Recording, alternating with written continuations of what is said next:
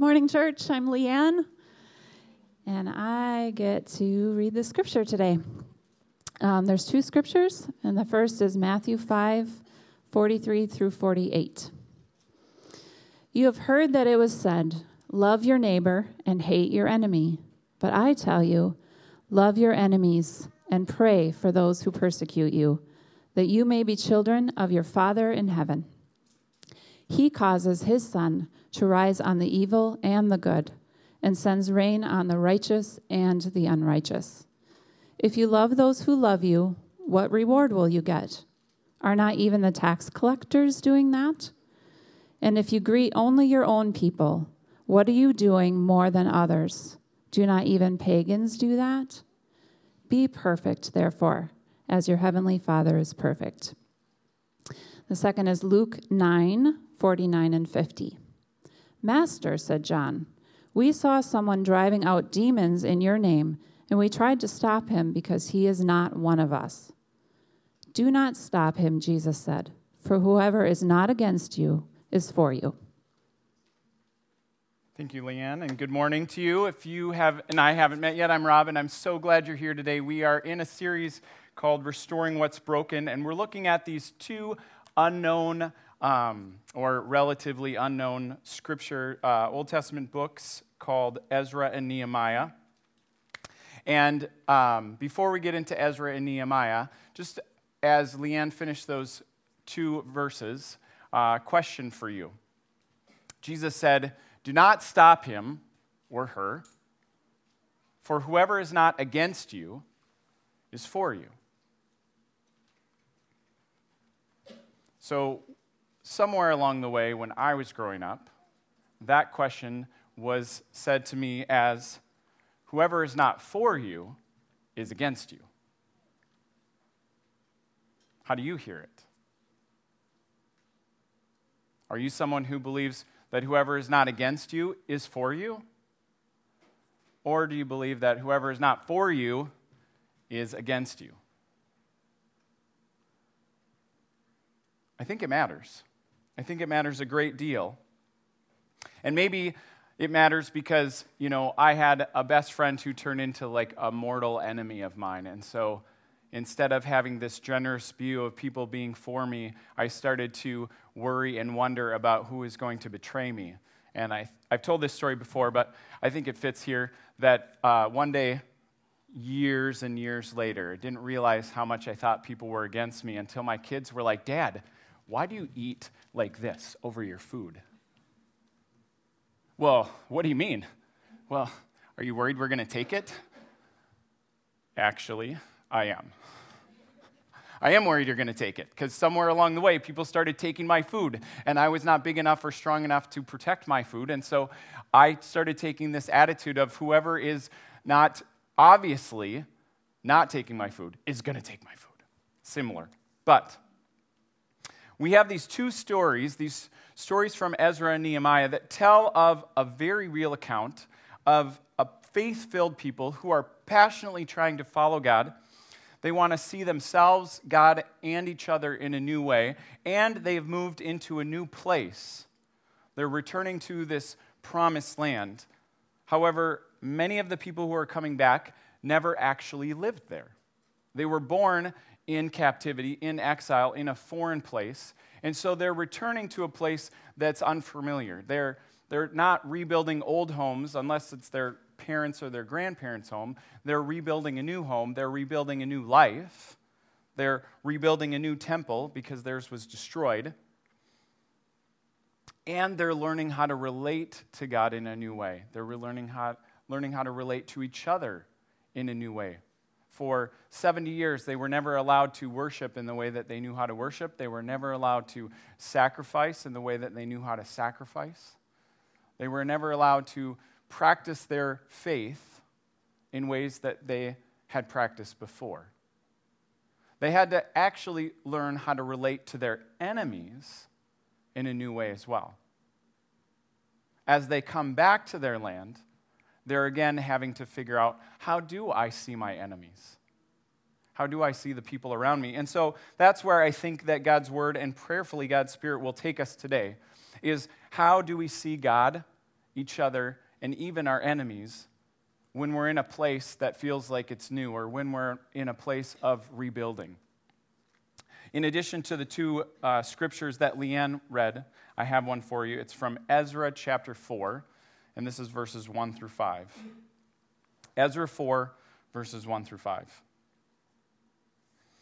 Ezra 4 says, that when the enemies of Judah and Benjamin heard that the exiles were building a temple for the Lord, the God of Israel, they came to Zerubbabel and the leaders of the families and said, Let us help you build, because we, because like you, we seek your God and have been sacrificing to him since the days of Esarhaddon, the king of Assyria, who brought us here. But Zerubbabel, Joshua, and the rest of the heads of the families of Israel answered, you have no part with us in building a temple for our God. We alone will build it for the Lord, the God of Israel, just as King Cyrus, the king of Persia, commanded us. Then the peoples around them set out to discourage the people of Judah and make them afraid to go on building. They bribed officials to work against them and frustrate their plans, all during the reigns of King Cyrus king of Persia, down to the reign of Darius, king of Persia. And then it talks about later opposition, and verse 24 summarizes Thus, the work of the house of God in Jerusalem came to a standstill until the second year of the reign of Darius, king of Persia. So let's do an all play here. Uh, an all play is where I ask a non rhetorical question, and you can answer. Anybody can answer because the sounds of the symphony are much fuller than the sounds of the solo. So here's the question How do you know if someone's your enemy? How do you know if someone's your enemy? I'm here all day. They harm you. All right. They don't think anything good of you. They tell you. They're the ones shooting at you.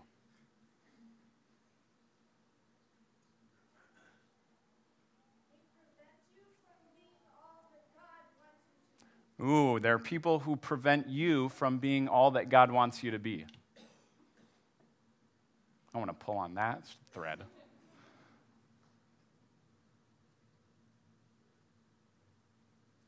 Anybody else? What? Say more about that.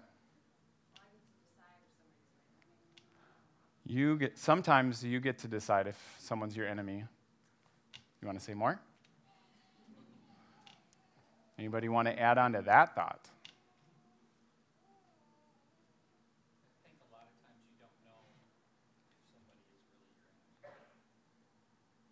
A lot of times you don't know based on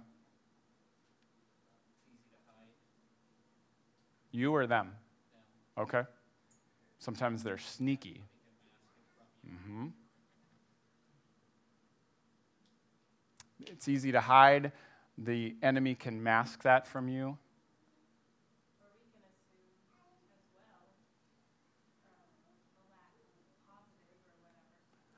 Sometimes a lack of information makes us assume that the other person might be an enemy.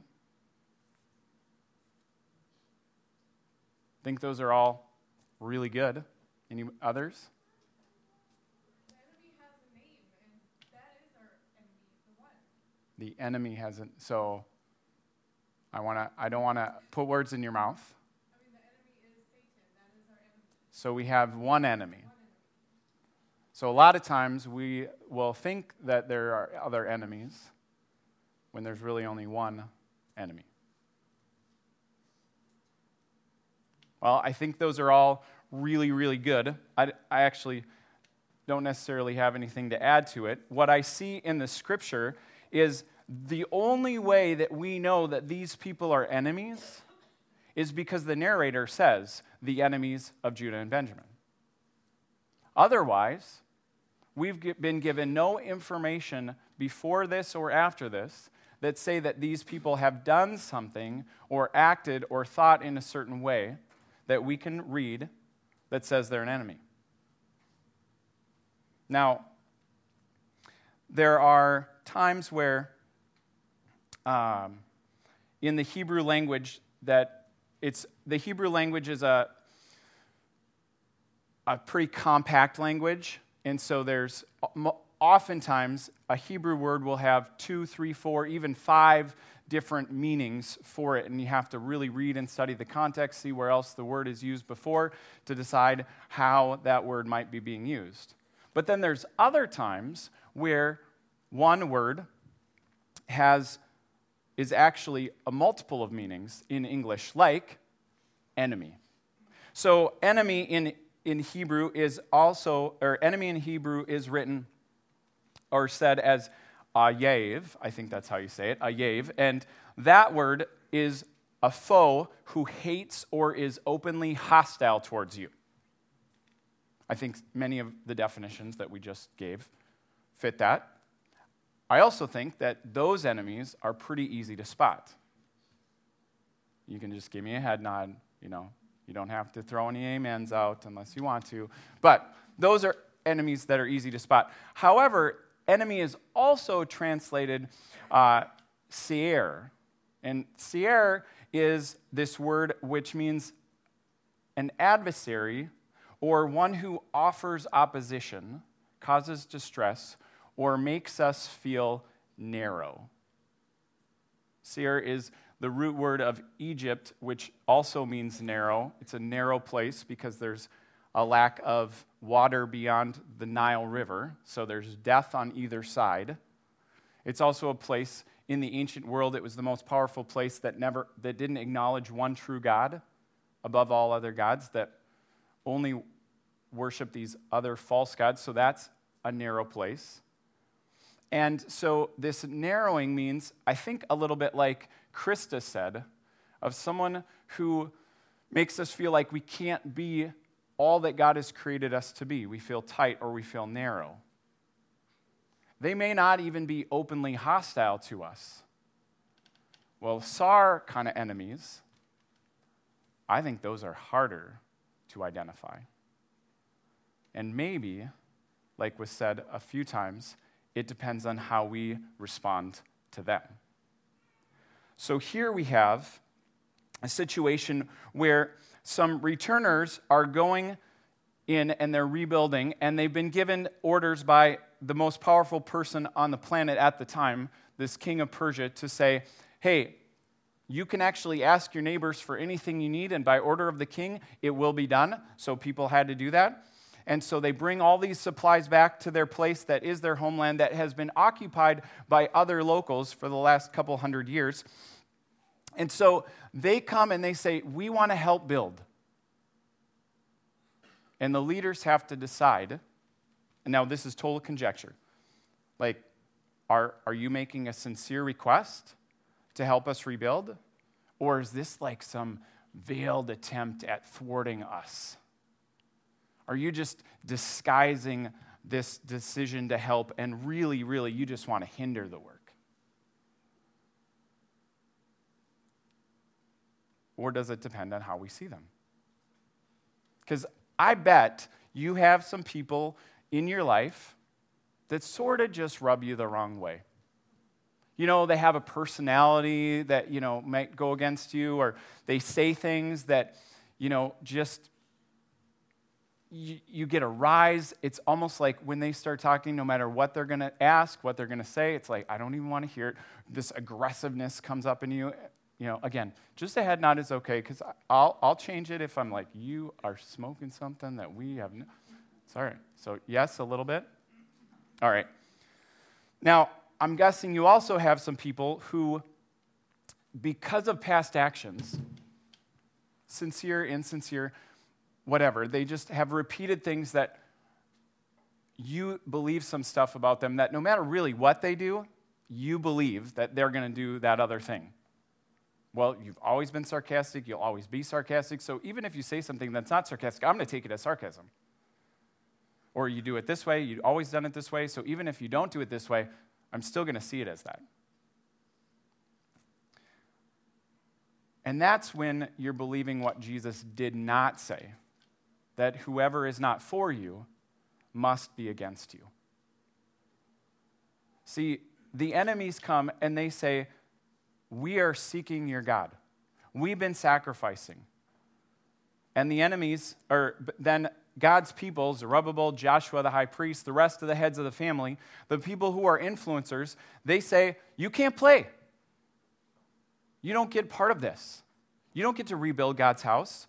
We're going to do this. Now, maybe it's because, you know, these people were imported from other places, from the east and the Middle East, from the Assyrian and the Babylonian empires. And then when the Persian Empire came into power, they're like, you can go back to your places. Maybe they were mad about that. Or maybe it's because they knew their history. And in 2 Kings 17, when you look up this King Esarhaddon, you find out that this king brought people from Babylon, from Cutha, from Ava, from Hamath, from Sepharvaim, um, and they settled them in the towns of Samaria. Samaria wasn't a bad place, it was actually where the other 10 tribes of Israel were located.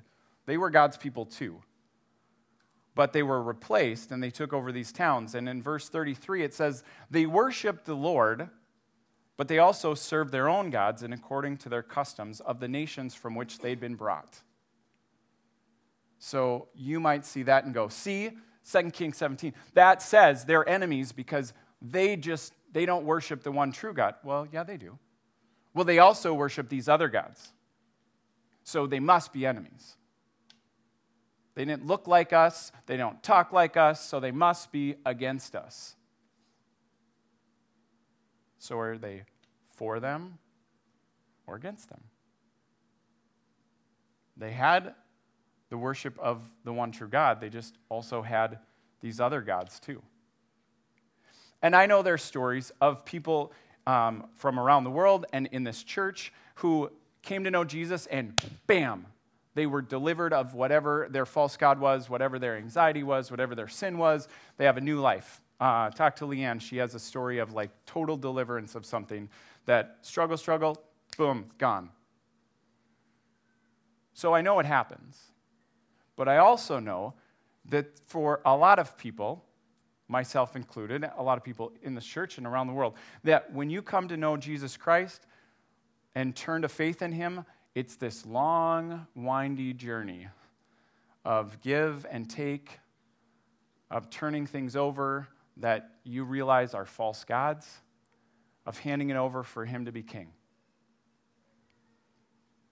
Because we all have lots of little gods, idols that we think give us power or control or make us uh, significant.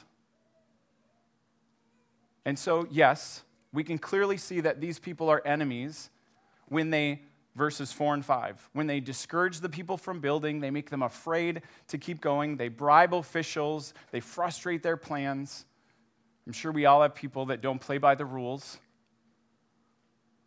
But what I want you to see is that these people do this after the leaders, God's people, say, No soup for you, to take, you know, Seinfeld reference if, you know, you like it. Probably my only episode, but my favorite. You can't play. You don't, no part in this.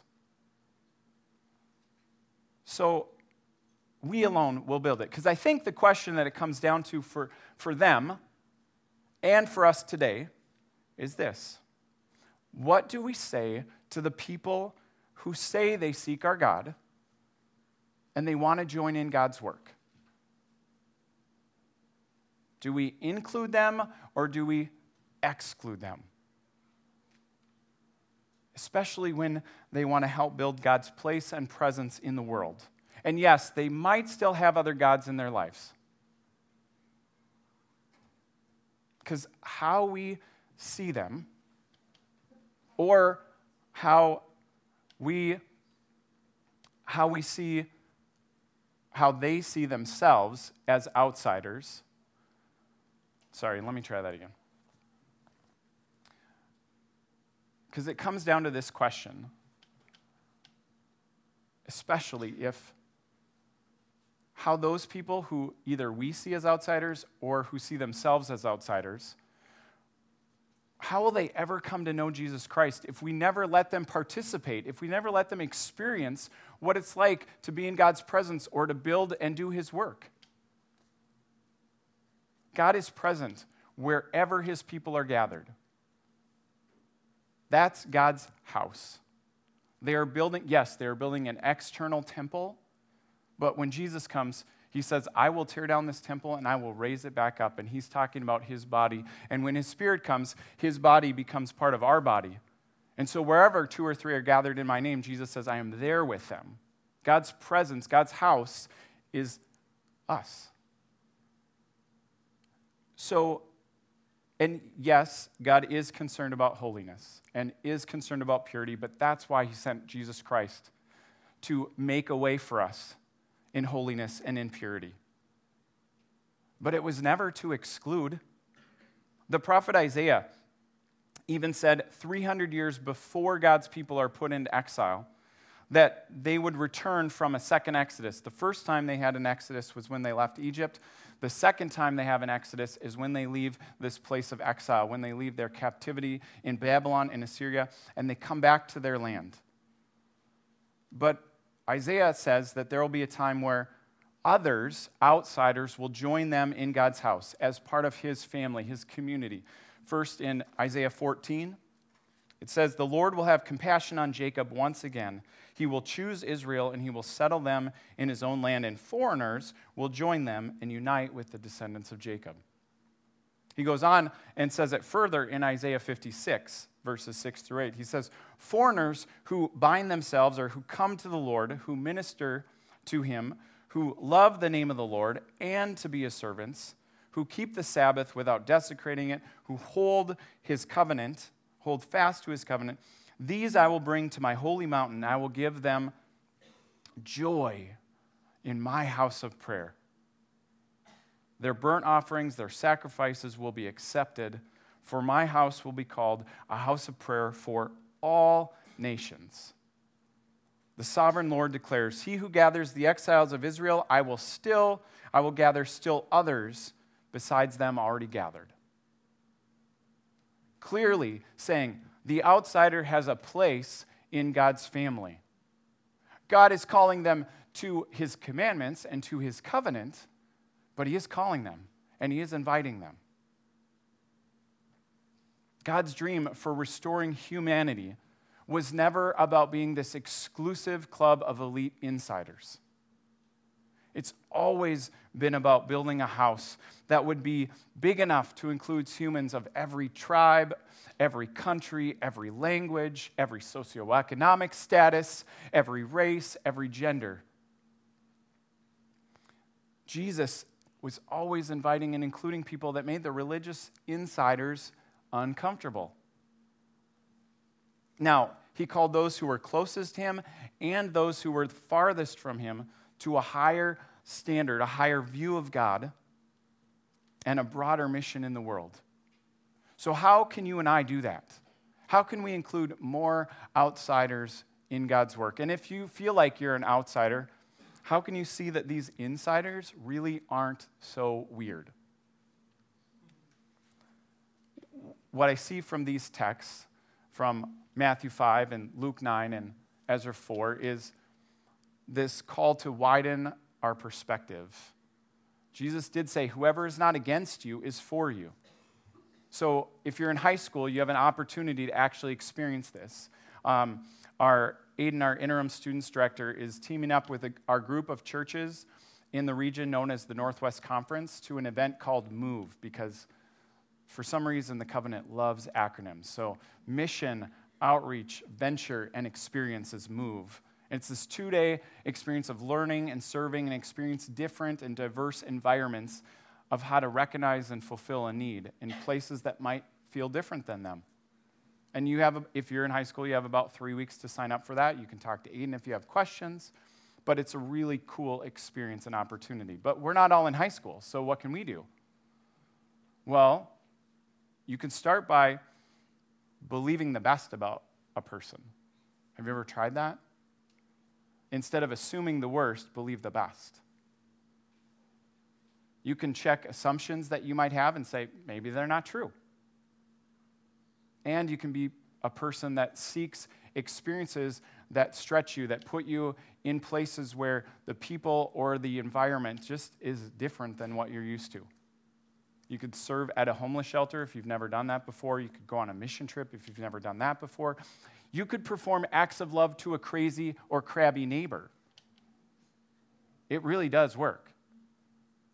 Or, like we learned in uh, Bless this fall, of how to bless others, you could listen to someone else's story. Now, um, my friend Rebecca has this friend. It's okay to say this? Yeah, okay, just checking. Who's Buddhist and dear friend, been a friend forever. This friend is the most interested listener when Rebecca is telling her about what she is learning about God. It makes her want to reciprocate and listen to what this person is learning. They may not agree, but the interest she shows says, this person's seeking God. They might have other gods too, but God can work that out. He's a big God. He worked it out for me. I know He's worked it out for some of you. So, that those ideas all work to widen our perspective even though they don't necessarily include the outsiders but they do help us to work on seeing people and jesus says that is very important so once we start seeing people though especially people we consider outsiders it's really easy to focus on what they do wrong or what they think is wrong or how it disagrees with us so I think one of the things that Jesus is challenging us is to point out our own faults before we ever point out someone else's faults. Now, here's where I get this. So, in Luke 9, Jesus says, um, the disciples come and say, Jesus, someone is driving out demons in your name and they're not part of our group. So we told them to stop. And he says, Don't do that. Whoever is not against you is for you. Now, driving out demons in Jesus' name is a good thing. And what's happened just before this, here's the irony. This is why Luke is one of my favorite writers in all of the Bible. Because what Luke has done right before this is Jesus went up on a mountain with three of his closest disciples, Peter, James, and John. They're up there for a night. This amazing thing happens. They come down, and there's a crowd gathered with the other nine disciples. And what the other nine disciples were doing is some guy had come up with his demon possessed boy and said, as soon as Jesus comes down, he says, Jesus, will you heal him? Because I took him to your disciples who tried to drive the demons out in your name and they couldn't do it. And so Jesus does. Then the disciples start arguing about who's the greatest. Can you just picture? I got to be up on the mountain with Jesus. We had this super cool vision. It was unbelievable. Well, we were, we were monitoring the crowds, and, you know, I know that guy said that we couldn't drive out the demons, but we've driven out other demons. And, you know, Thomas is remembering more Bible verses than Peter's remembering, so I, I'm just saying that there was some argument. So when the disciples see someone else driving out demons successfully, they feel narrow. They feel like they're in competition. Because if someone moves up, then I must have to move down. Because it couldn't be that we're all God's favorites. Because if we're all special, then no one's special. So, of course, they tell that person to stop. See, if someone else is doing something that I want to do or that I wasn't able to do, then, then all of a sudden I'm going to feel narrow. I'm going to feel tight. I'm going to feel it's going to cause stress. I'm going to think they're opposing me. And then I'm going to think that they must be the enemy and I have to eliminate the competition. Instead of seeing them as someone who's on Jesus' team, someone who can maybe help me get better. Because Jesus said, Whoever is not against you, they must be for you. And when you believe that God is for you, or for us, then Jesus says, well, then who can be against us? Why all the needless fighting and competition and pointing out people who are enemies when really they may not be? See, and if we look at where, if we point out our own faults first, it makes us see where we need God's grace. And I think when we see where we need God's grace, it helps us to show God's grace to someone else. And I think the last way that we can include more outsiders in God's work is to find what's common and to be like Christ. This idea of finding what's common comes from what Jesus says about loving our enemies. He's given this list of things of saying, you know, you've heard it said, an eye for an eye and a tooth for a tooth, that real, retaliation is the justice of the day. But but I tell you, if someone slaps you on the right cheek, turn your other cheek. And if they want to sue you and take your shirt, then you should just hand over your coat as well. Or if someone forces you to walk one mile, then just walk two with them. And it's not about allowing abuse. It is not about allowing abuse, but is above rising above retaliation, about being slow to anger and quick to forgive slow to anger, and quick to forgive. It's about going on that second mile to possibly understand what that person's journey has been like. I think Jesus was talking about all these ways that people hurt us as a way to reframe how we see our enemies, that maybe they're not our enemies. And when we do that, Jesus says, when we love our enemies and when we pray for those who persecute us, then we're being like children of our Father in heaven. We're acting like God's family. See, I think one of the biggest reasons that Christians prefer walls and clubs is because it's easier to separate ourselves than to do the hard and difficult work of loving people that are different than us. And not just loving people that are different than us, but walking alongside of them and living different than them. But that's what he calls us to to love people the way he loved people, to include people the way he included to, and to live right with God the way that Jesus did. But that's when we're acting like God's family. And see, this whole idea of returning to the promised land got, goes all the way back through the scripture. It goes all the way back through the Israelites before they went to Egypt. It goes all the way back through Abraham. It actually goes all the way back to the Garden of Eden when we live in the promised land or when we turn to the promised land, it's about living in this sacred space,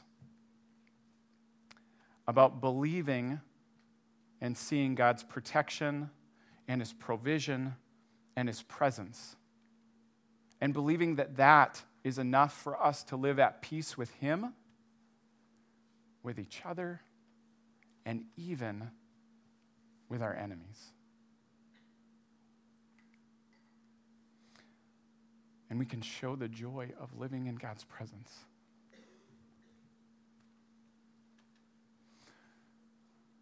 Just ask God's Spirit right now where are you feeling excluded?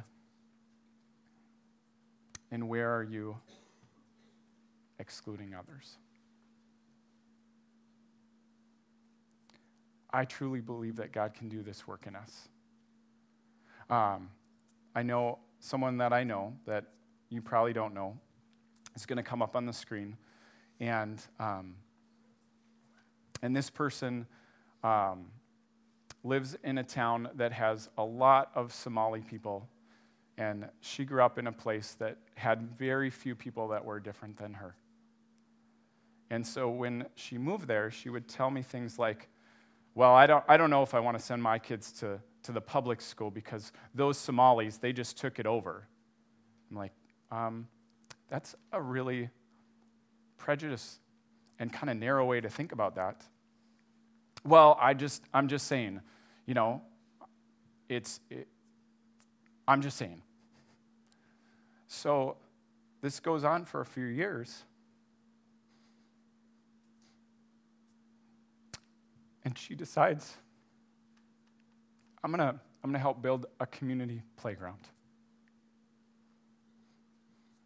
I'm going to rally all kinds of people and businesses and schools and churches. We're going to build this thing. They raised almost a million dollars. They built it in less than two months. But why? If you know me, you know this happens every once in a while.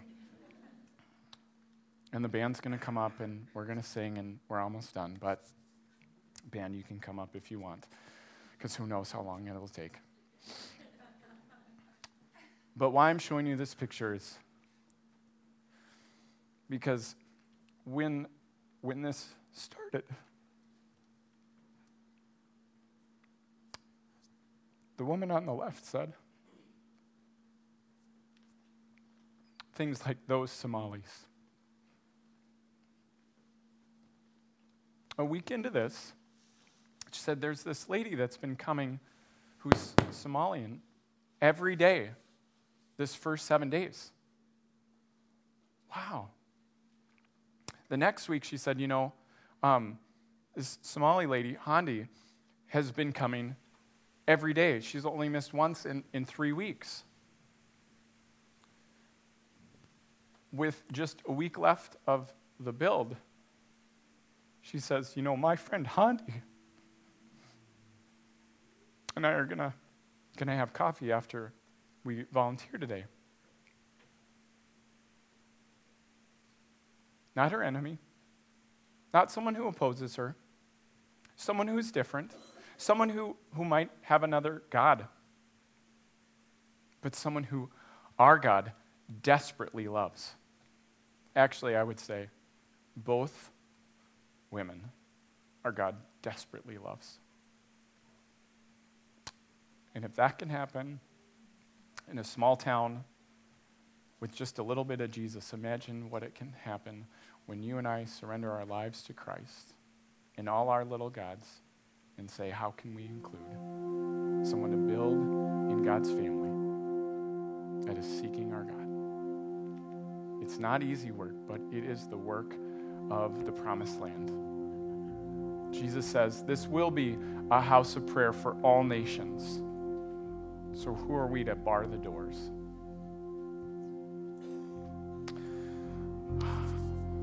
Holy Spirit, I thank you for letting me get through that story. And I pray that, uh, that those wouldn't be wasted tears that you would speak into our lives in a loud way about where we've been excluded, and you would, you would speak a new story into that. That we wouldn't live as excluded people. That we would be people that would sense your presence and your protection and your provision. And it would be enough that, that we would be in and inviting others in. And for those of us who who really would say we're insiders, that you would speak to us about the outsiders in our lives that, that we need to reach out to. Maybe it's just starting with inviting them to feed my starving children, to serve alongside us in a good work. Maybe it's about opening more of our lives to someone that we don't know well or we might disagree with. But I pray that you, God, would speak into that and that we would live changed. In Jesus' name, amen.